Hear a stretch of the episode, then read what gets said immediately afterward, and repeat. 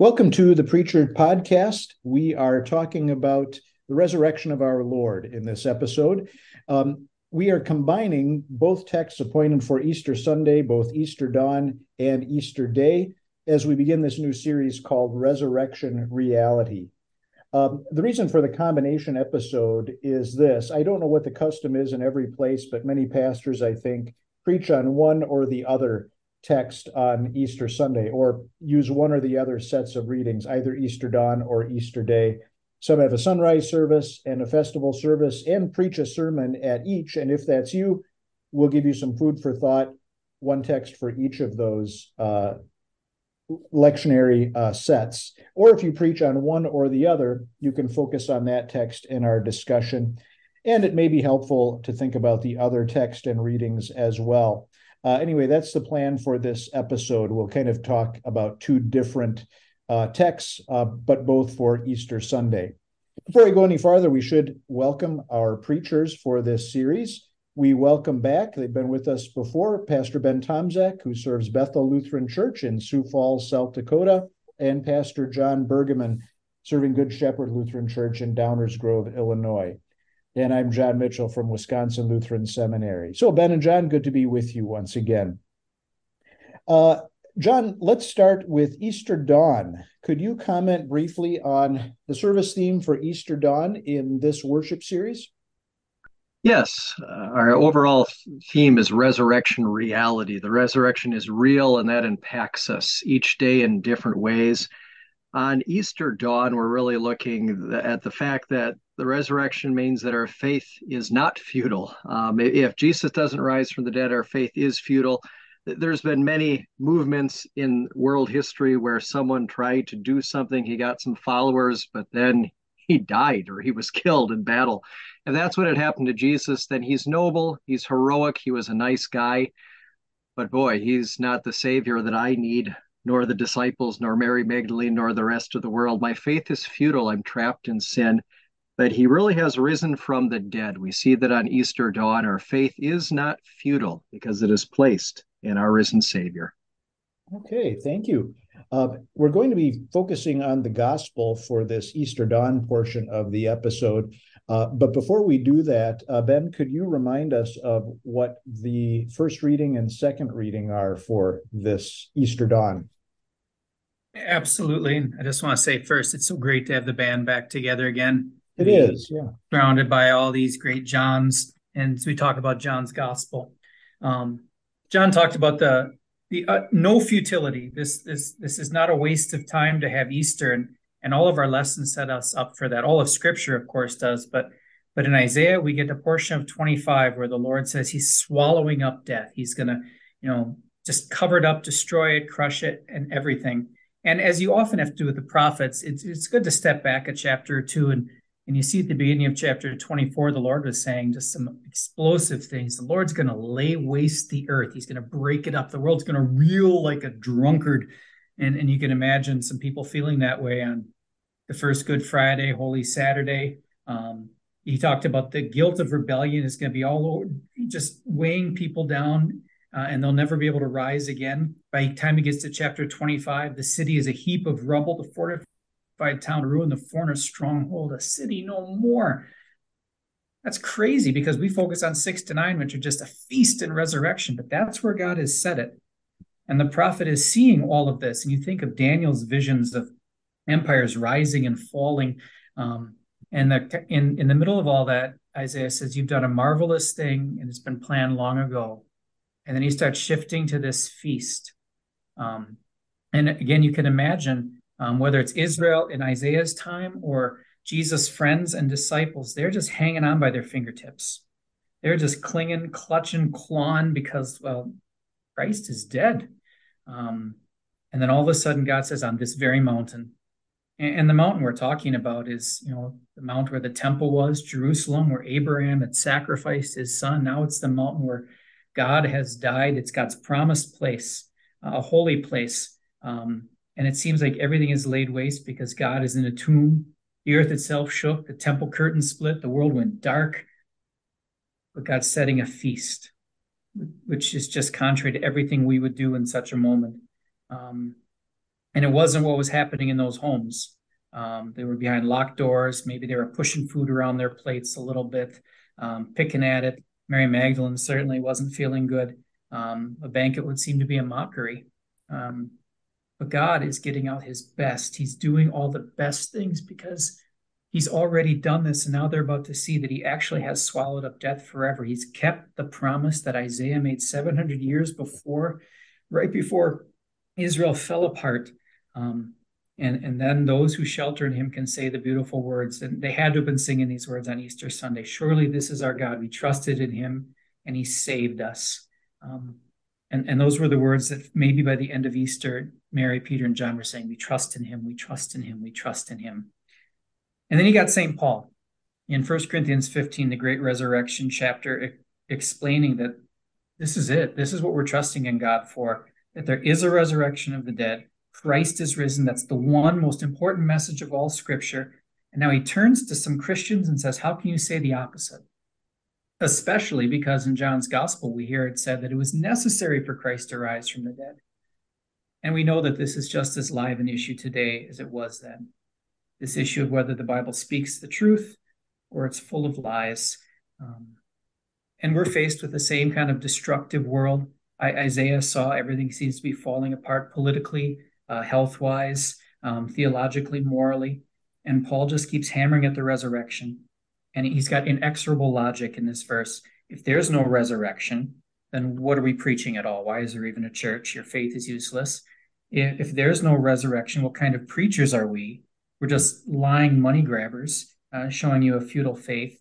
Um, if there is no resurrection, of course, Christ hasn't risen. If there's no resurrection, what about all your loved ones? You're just to be pitied more than more than all other people. In other words, Paul's saying the resurrection is a big deal. It is huge. It is so huge that we can't make anything bigger. Um, it, it's either this or it's nothing. And then we get to John and see it's true. Right, right. Yeah. Uh, I love verse 20 there in, in 1 Corinthians 15, just that total reversal. Uh, but Christ has been raised from the dead. And so everything is different, absolutely everything. Uh, well, let's go then to John 20 uh, in the gospel for Easter dawn. Um, John, could I turn it over to you? Just some thoughts on uh, reflections on this text and things that might be useful for preachers as they think about preaching uh, this gospel for Easter dawn. Yes. So obviously, John is writing this after Matthew, Mark, Luke have given their descriptions of it. We read in the Gospels elsewhere. Luke, for instance, mentions uh, Mary Magdalene, Joanna, Mary, the mother of James, and other women, etc. But John here now he has the uh, the freedom to kind of hone in on some other details that the other gospel writers maybe don't capture, or just to focus a little bit more on one of those who is at the tomb, and that, of course, is going to be Mary Magdalene. Just a note: if you get confused about the chronology of who's coming to the tomb when and where? You're not alone bible scholars have been trying to piece this together just with the gospels for a long time but just a good reference uh, for our preachers.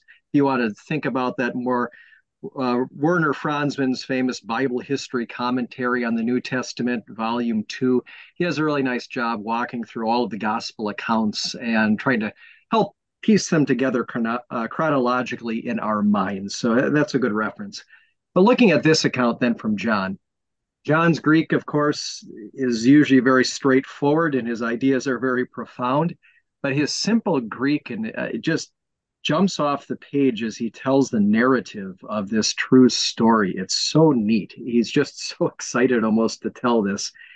In the first verse, we get why this is probably used for our sunrise service. It's very it's very early it's still dark. So when mary magdalene is coming out so this is kind of the very first sunrise service in a sense. And she is going out to the tomb. Uh, just a, a, little bit of trivia. Uh, supposedly in 1732 the moravians had the very first sunrise service. Uh, i think we could trace the roots though to easter vigil but i'd say here it is. This is the first sunrise service in a sense and mary doesn't even realize that she's going for a sunrise service because what is she going to do? Something that is futile.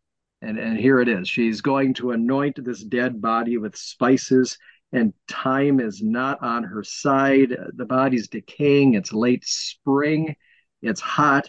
And yeah, she might preserve it for a little bit, but she can't really stop the march of death. It is a futile exercise in many ways, what she's going to do.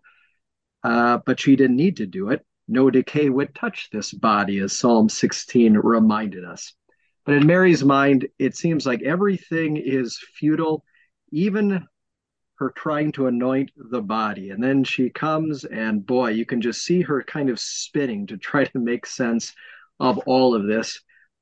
She sees the stone has been removed. She runs to tell the disciples. We have this amazing uh, track meet here between Peter and John, and John beats him to the tomb, probably because John is younger. getting older, I know how hard it is to sprint in uh, church league softball, so I get it. Probably John beats Peter to the tomb, but everything seems futile. They're just trying to make sense of this whole thing. Of course, as the text goes on, Jesus is going to take away that futility and strengthen their faith with some of the things that he shows us. But those are maybe just a few thoughts to get us going. And I, I turn it back over to you guys. All right. Uh, yeah, I think this just the, the narrative that John lays out here is fascinating. Um, the the details he includes uh, that make it so vivid in our minds, we can picture ourselves there. Uh, but Ben, let me turn it over to you then for further reflections on John 21 to 18. Yeah, you talk about those details, um, and, they're just they're they're what brings the ring of truth to it. You said, John, true story, and all these details, the whole telling of the story, the kind of things you would say if it really happened. There's no sugarcoating. There's no um, building anyone up. They all kind of come out looking like screw ups. You know, they, they don't. No one understands. You know, Mary. That what is what is the theme of, of this text in some ways? They've taken him and we don't know where. I mean, that's just driving her so much, but detail after detail testifies to a resurrection and, and not allegory. I mean, uh, we got running, going back and forth, cloths, folded cloths, unfolded cloths, details about where they were, angels here, angels there. Um, and you could get in the weeds of allegory if you want to, but no, it's just here's this thing, and they're telling you because it's the most important day in the history of the world. And of course, they remembered every little detail of it. And they're giving us these glorious details because the veil was lifted from their face. And, and they just, they're trying to remember absolutely everything. Um, it's almost, you could imagine, I bet you there were some times when it was like one of those old married couples and, and Peter and John maybe were telling the story and, and Peter says, yeah, I got there first. No, no, John, I, no, I actually I got there first. Oh, it doesn't matter. No, it does matter, Peter. That's why I'm writing it down in the book. You know, all these important things they wanted to talk about. And that that's a, a cool part of this text and all the resurrection texts that that we can just lay out the historical reality of a real resurrection, not once upon a time in Fantasyland, but real people really did a thing, which is why for us it's not a waste of time. Right. Yeah, not futile, right?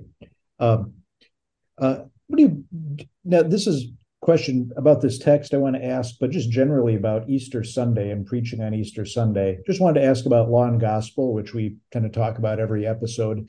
But um, uh, my inclination on Easter Sunday was a whole lot of gospel um, uh, because we had kind of been through um, Holy Week, uh, Good Friday, and um, it kind of seen the the stark effects of sin there.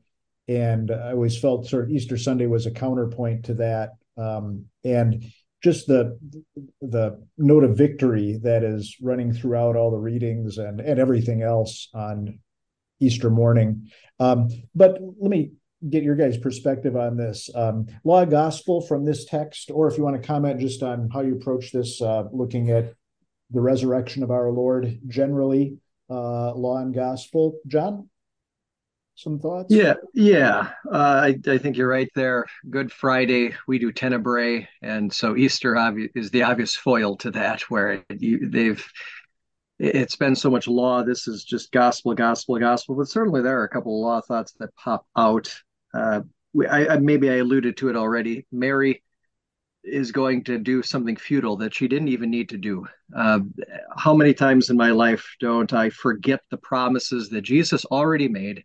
And I try to fix it with my own futile attempts to solve things when I, I just really don't. Right. The other one, too, where it's almost the criterion of embarrassment, sometimes it's called, that give legitimacy to the gospel, that John is writing these words by inspiration of the Holy Spirit, but he admits in uh, in verse nine, right, that they they still did not understand from Scripture that Jesus had to rise from the dead. And you, you think, boy, he had a kind of a three year big class almost with Jesus and still didn't get it, and, and how slow I can be as well.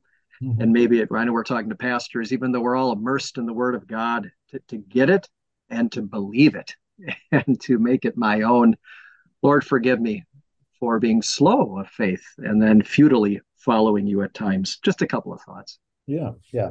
Ben, uh, your thoughts on kind of uh, law, gospel, the balance here? John and I must have been doing the same text study at the same time. I mean, um, yeah, just this amazing thing here, people. And and now here's how you apply. Easter is like the story everybody knows, right? Because it's the it's one of the two Sundays where everybody goes to church. So yeah, we we know this story, but but then you do you really? Because the people who knew Jesus face to face didn't get it. And they proved it over and over again. You know, mm-hmm. like you said, John, that, that John admits, I didn't get this was necessary. And and Peter's kind of scratching his head, but it's Mary. Her grief has blinded her to Jesus. I mean, he's literally standing in front of her face, talking to her, and she can't see that it's him. Um, it, it's a lot like another resurrection with you know martha did a similar thing lord if you had been here my brother would be alive but at least martha said but i know you could do anything mary's just like could you just give me the body i, I just want to get this over with i want to go home and and cry and and just be done with this and you're you're making a bad day even worse and and it's because we've always drawn a line where the bridge is too far with god and death is that bridge it's just you know, it's proved by our medicine, we'll put off death. We'll do anything. We'll we'll talk about cryogenics. We'll talk about transhumanism. We'll take any pill to just not die. But now the Lord shows us that how foolish that is. And, and so what the truth is, is we hear the Easter story, but we're terrible at applying the reality of it and the rest of God's words to ourselves. We just we can't do it. We're just blind to it. And we'll say, Jesus, if you would just speak more plainly, I could do this to which we could say, I think it's not more plain than I'm going to rise from the dead. Right. Mm-hmm. And if, if if I won't believe those written promises of God, I can get try to look for every visible el- evidence, and it still doesn't work. I, I liked what you said there, Ben, that Jesus was standing right in front of her, and then remember who she met right before that?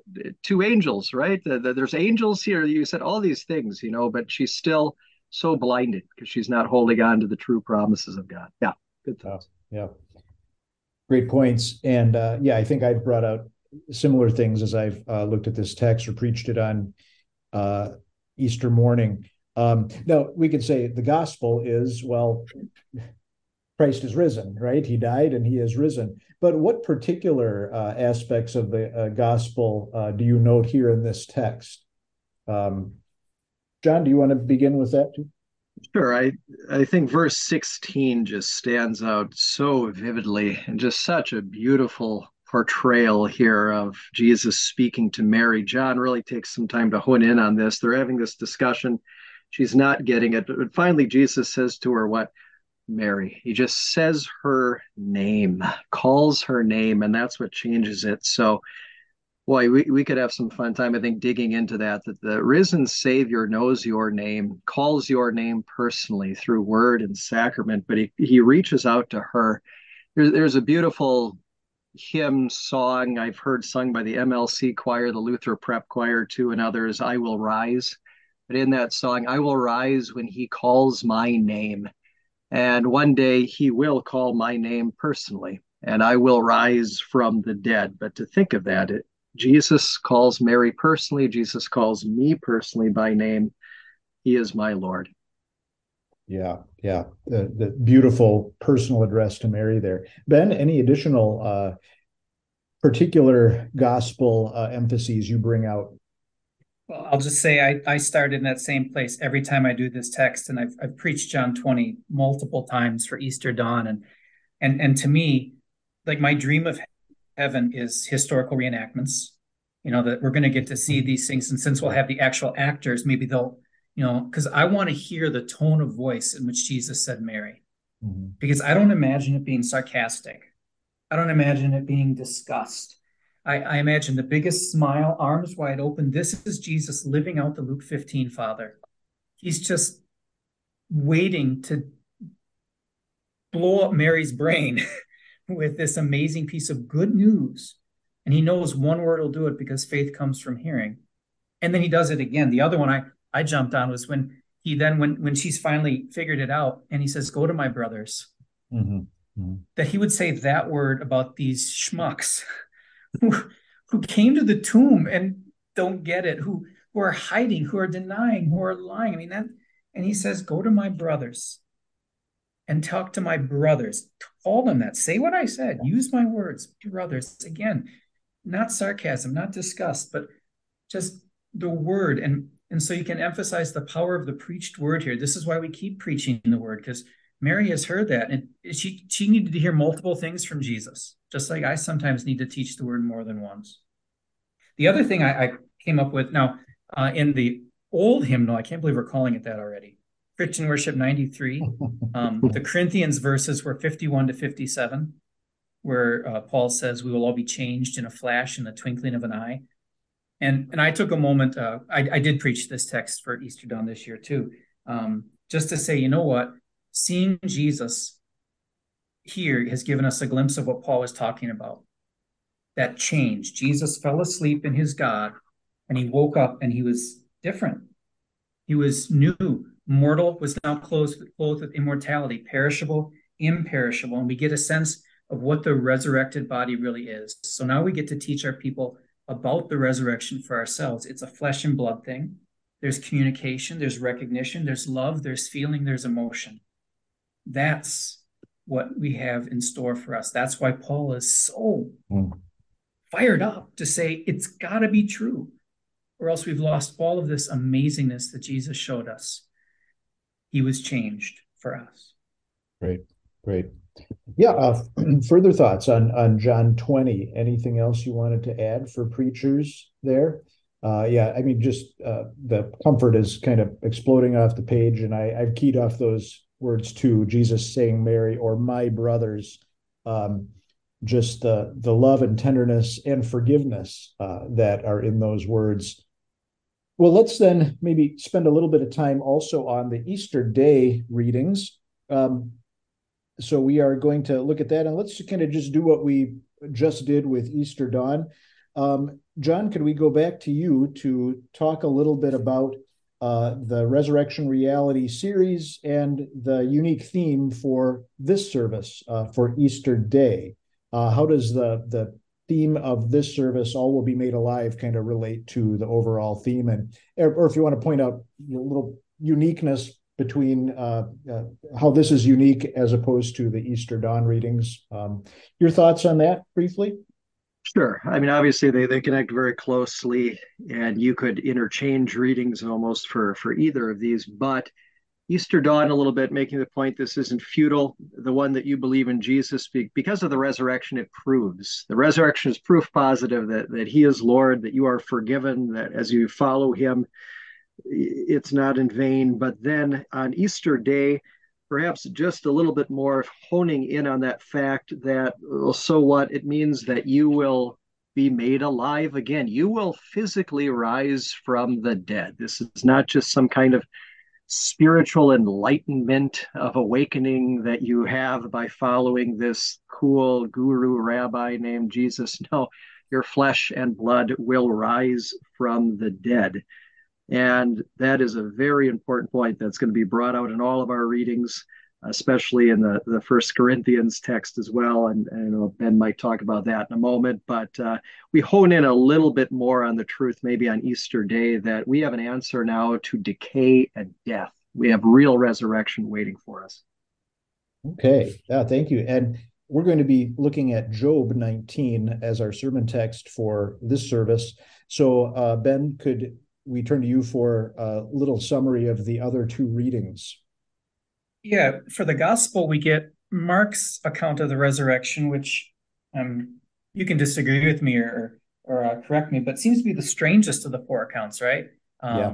Yeah. It ends in such a puzzling way. Of course, there's all kinds of textual questions around it, but it fits so well because Job's life is also one of the strangest things we ever have to encounter. And and that he can explode out with these incredible words that become our favorite, or for some people, their favorite Easter hymn.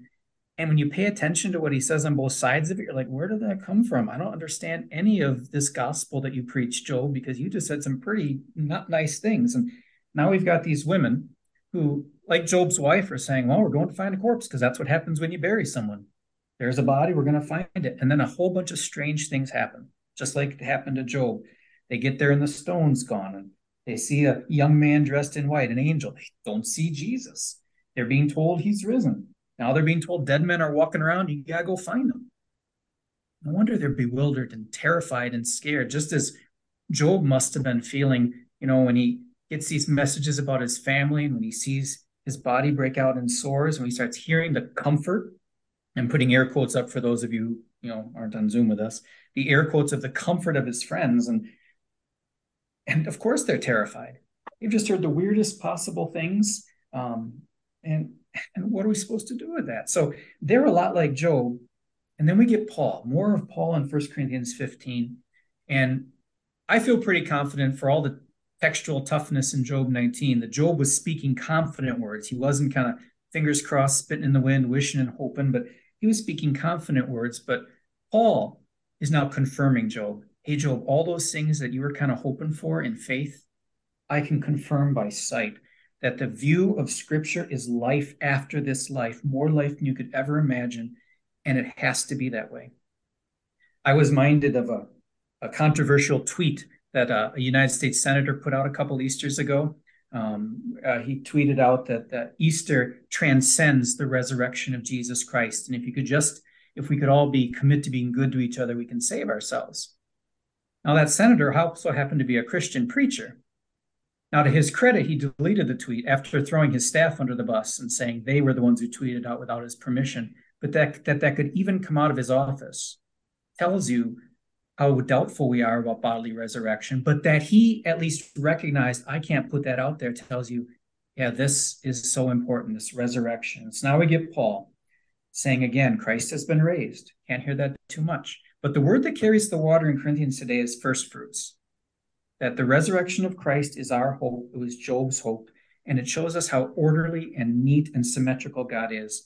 One man brought sin, one man brings life. Jesus will die and rise, then we too will rise. And then Paul explodes the big picture, and then the end comes. And finally, we get to see that everything Job was talking about comes to Christ will come, and everything will be put under his control, and authority. And we will not be disappointed because Christ will win. The last enemy to be destroyed is death.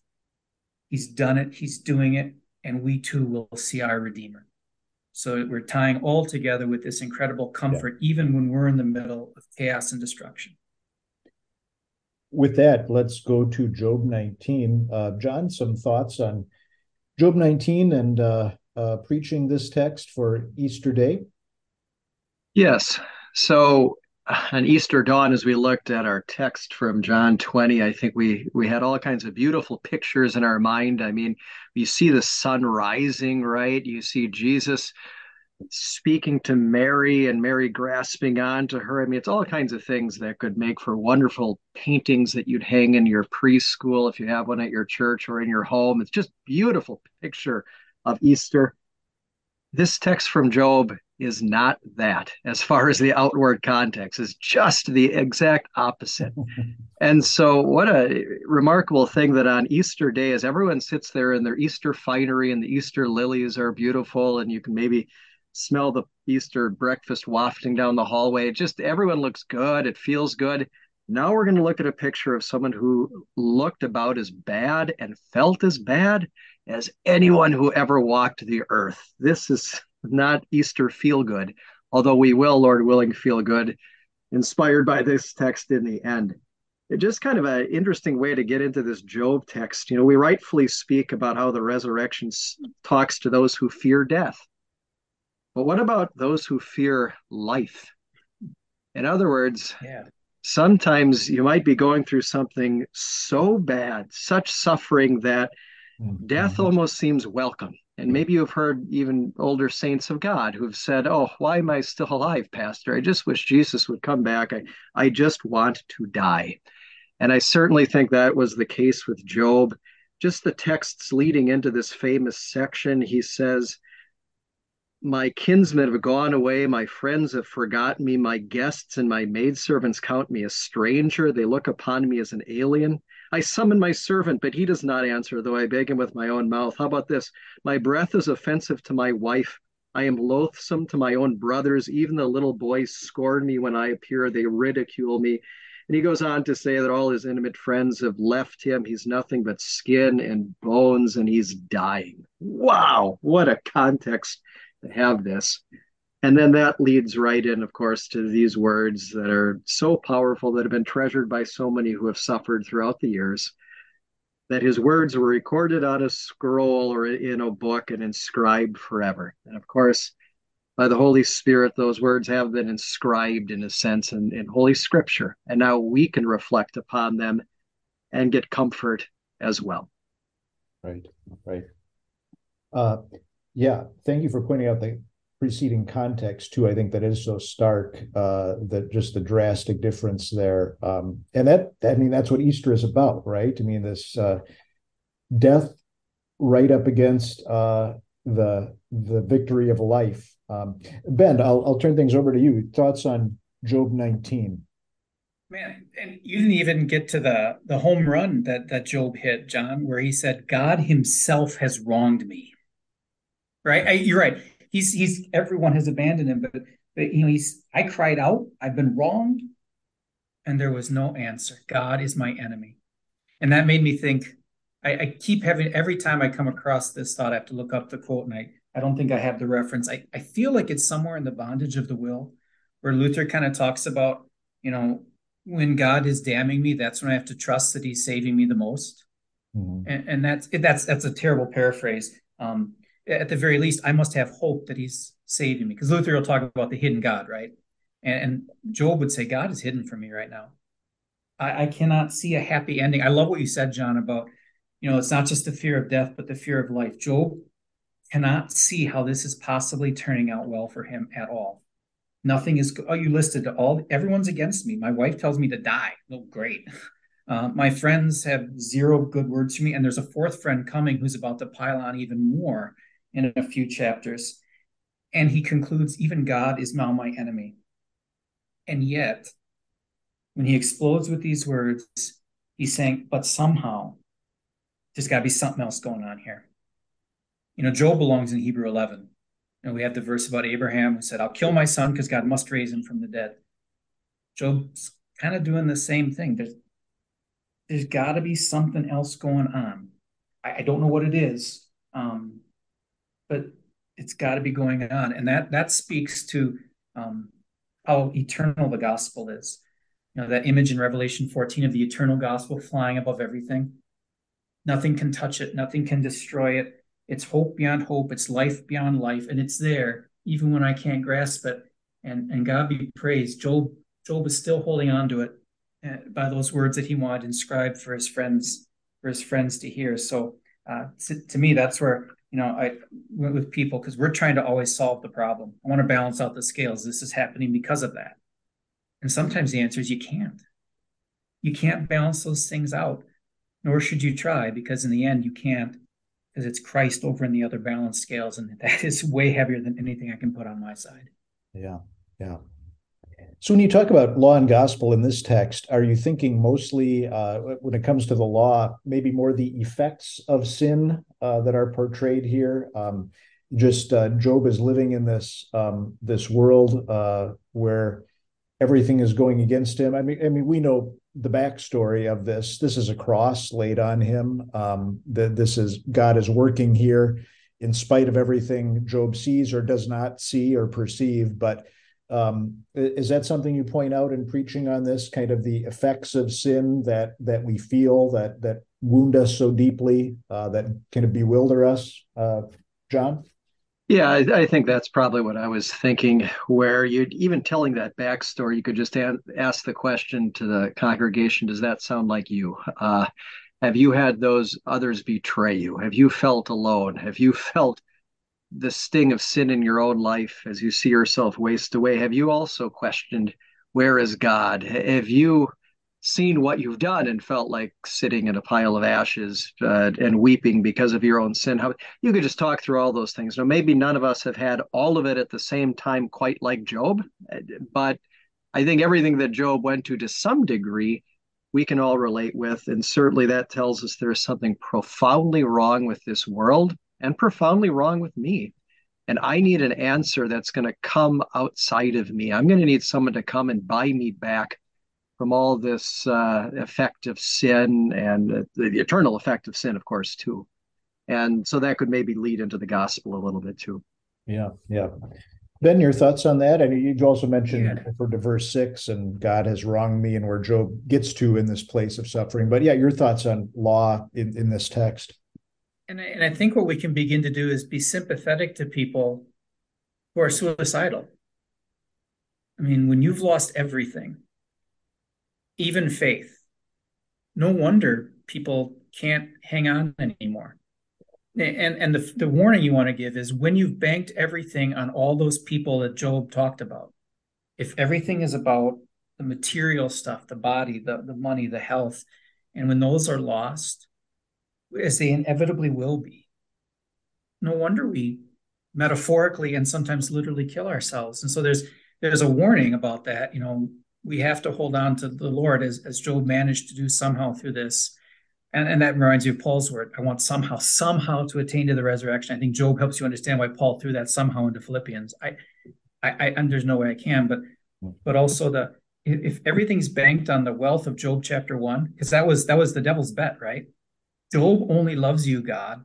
He's only so faithful because of the stuff he has, and that, I mean, that's that's an American problem. You know, the prosperity gospel. I, I, God is only blessing me when He's blessing me. And and Job is teetering, but he hasn't given up that I do have God. I do have that. And, and we can point our people in that direction too. Yeah. Yeah. Yeah. I've kind of um sometimes keyed off of uh, verses 25 and 26 in the end he will stand on the earth. After my skin has been destroyed you know kind of this almost like a post-apocalyptic scene where just everything is wiped out everything's uh, fallen apart uh, you know and you know that as a picture of Job's life, that is a picture of of human lives right now um, that we can relate to. But yeah, the gospel is amid all that, there's still a living Redeemer, right? And and He's for me. Um, so yeah, uh, I should turn it over to you guys. Uh, gospel thoughts, or how do you express it from this text, or what points do you emphasize, John? Yeah, well, then I think those those verses 25, 26 just start to explode with gospel because in the midst of this, where it seems like he's lost everything, in a way he's lost nothing. That is what's most important. And it, it the rescue here doesn't come from himself or from some help self-help book or pull it himself up. He can't move. But how great for people who are stuck, trapped, helpless, that we have someone to save us and you could hone in on obviously all kinds of things. For I know that my Redeemer lives. I mean, my goodness, is that full of gospel? But that word Redeemer could unpack that. Goel, mm-hmm. uh, a family member charged with restoring the rights of a person and avenging what had been done to him. Now Jesus is my family member, of course, my Redeemer, my brother, and he restores a right relationship between me and God and avenges that enemy of death. I mean, that's there's what my Redeemer lives, and He's my that that pronoun there. He's my Redeemer. Job could say that, and I could say that too. And at the the last, He will stand upon the the earth. Uh, it could also be translated dust, which could indicate the dust of the grave or the dust of my dead body. But it, the picture there that He's going to stand upon my grave and defeat that final, most sinister thing that looks like it wipes me out, even that he's going to take care of. Wow, he's exactly the redeemer that I need. Yeah, yeah. Ben, your thoughts on particular gospel emphases?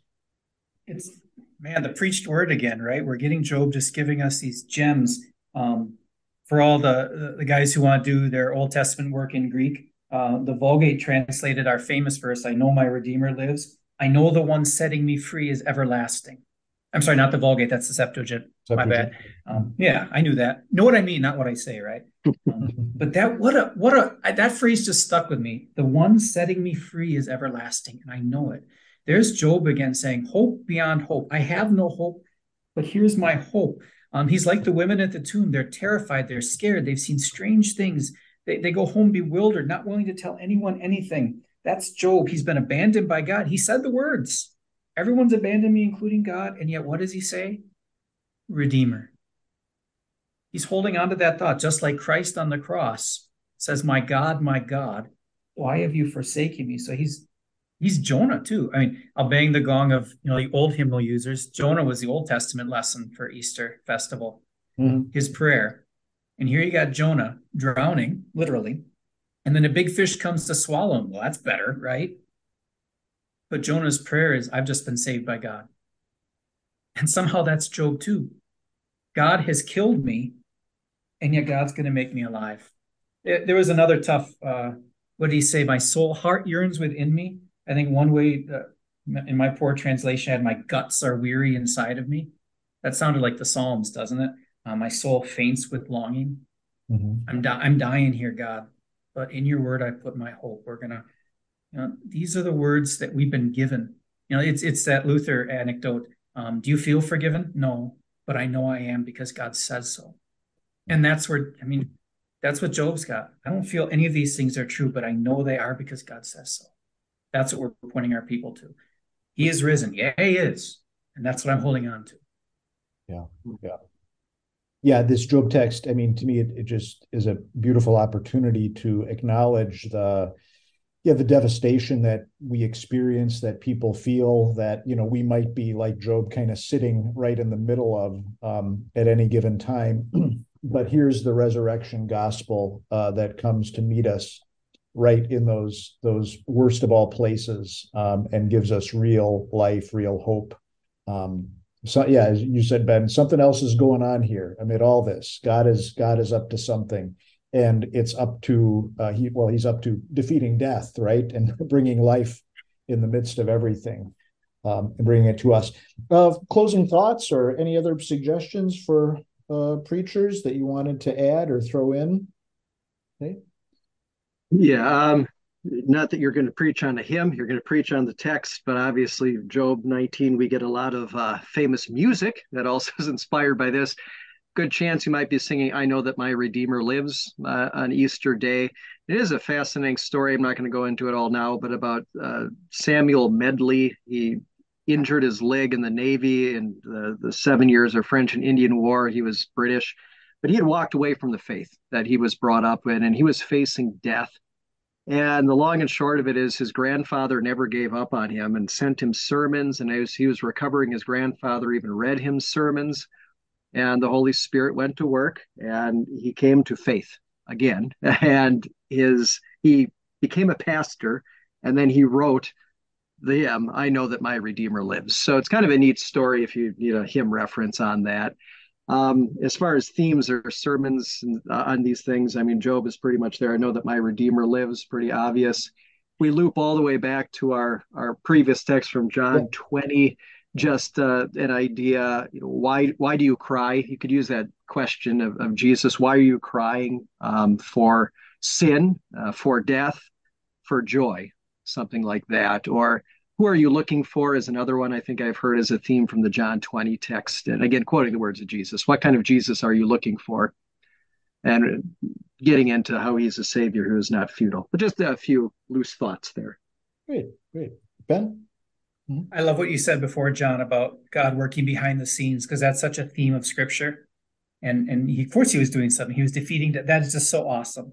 Um, lately I've been thinking and using the illustration of, you know, whether it's a streaming series with episodes or a, film where it's like just just hold on. There's things happening here you don't understand yet. There's something going on. All will be revealed. Um, the other thing i had i want to be less sanctified than the other john. He had a great hymn illustration. Uh, here's my great pop culture reference for you. As, as I was working on the text, I thought of an Academy Award winning film from the late 90s, Shakespeare in Love.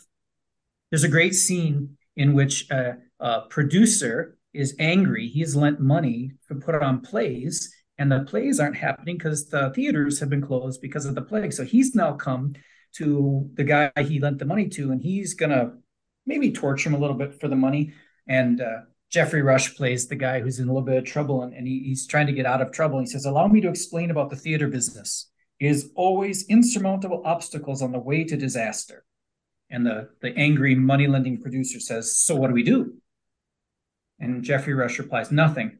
Strangely enough, it all turns out well. How? I don't know. It's a mystery.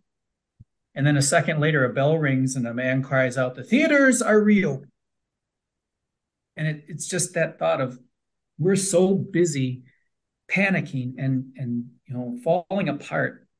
And God just he's he's working. And I don't know how. I will never understand how. Maybe in maybe in heaven I will get a glimpse of what God was doing and how it worked out, but it does work out. And that word mystery is a biblical word. Yeah. Paul says it.